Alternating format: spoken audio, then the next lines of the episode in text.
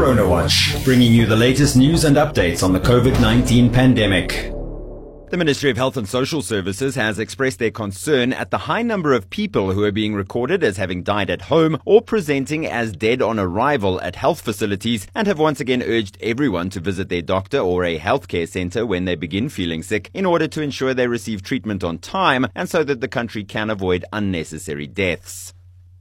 In some good news from our southern neighbours, Pfizer and BioNTech have struck a deal for South Africa's BioVac Institute to help manufacture around 100 million doses a year of their COVID 19 vaccine for the African Union, the firm said on Wednesday. The deal is to fill and finish the vaccine, the final stages of manufacturing, where the product is processed and put into vials. And while it does not cover the complicated processes of mRNA drug substance production, which Pfizer and BioNTech will do at their own facilities in Europe, it will make BioVac, a joint venture between the South African government and private sector partners, one of the few companies in Africa processing and distributing COVID 19 shots, and the first to do so using the mRNA technology. Morena Makhoana, CEO at Cape Town based BioVac, told Reuters the aim was to start producing shots towards the second half of 2022 and then ramp up to maximum output of around 100 million doses a year by early 2023.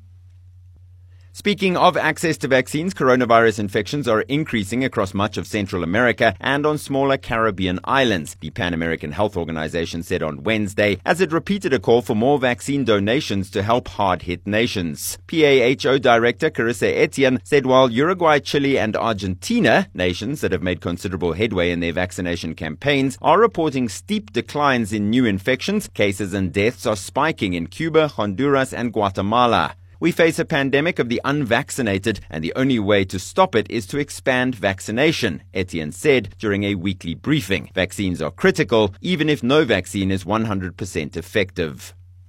And finally, in what appears to be the answer to a question that has been asked since governments first began introducing measures to try to contain the spread of the novel coronavirus, a new international study shows that lockdowns do not cause greater negative health effects than COVID 19. Using the World Mortality Data Set, which includes data updated through to mid 2021, the international team reviewed evidence from 94 countries that had or had not imposed lockdown measures during the pandemic. Their findings, published in BMJ Global Health, point out that government restrictions are far less damaging than some have suggested. While they acknowledge that measuring the harms of lockdowns versus no lockdowns and untangling the implications of these government interventions is challenging, they stress that the fact that there are no locations anywhere in the world where a lockdown without large numbers of COVID 19 cases was associated with large numbers of excess deaths shows quite convincingly that the interventions themselves cannot be worse than large COVID 19 outbreaks at least in the short term. Visit the Future Media News Facebook page for a link to the full study report.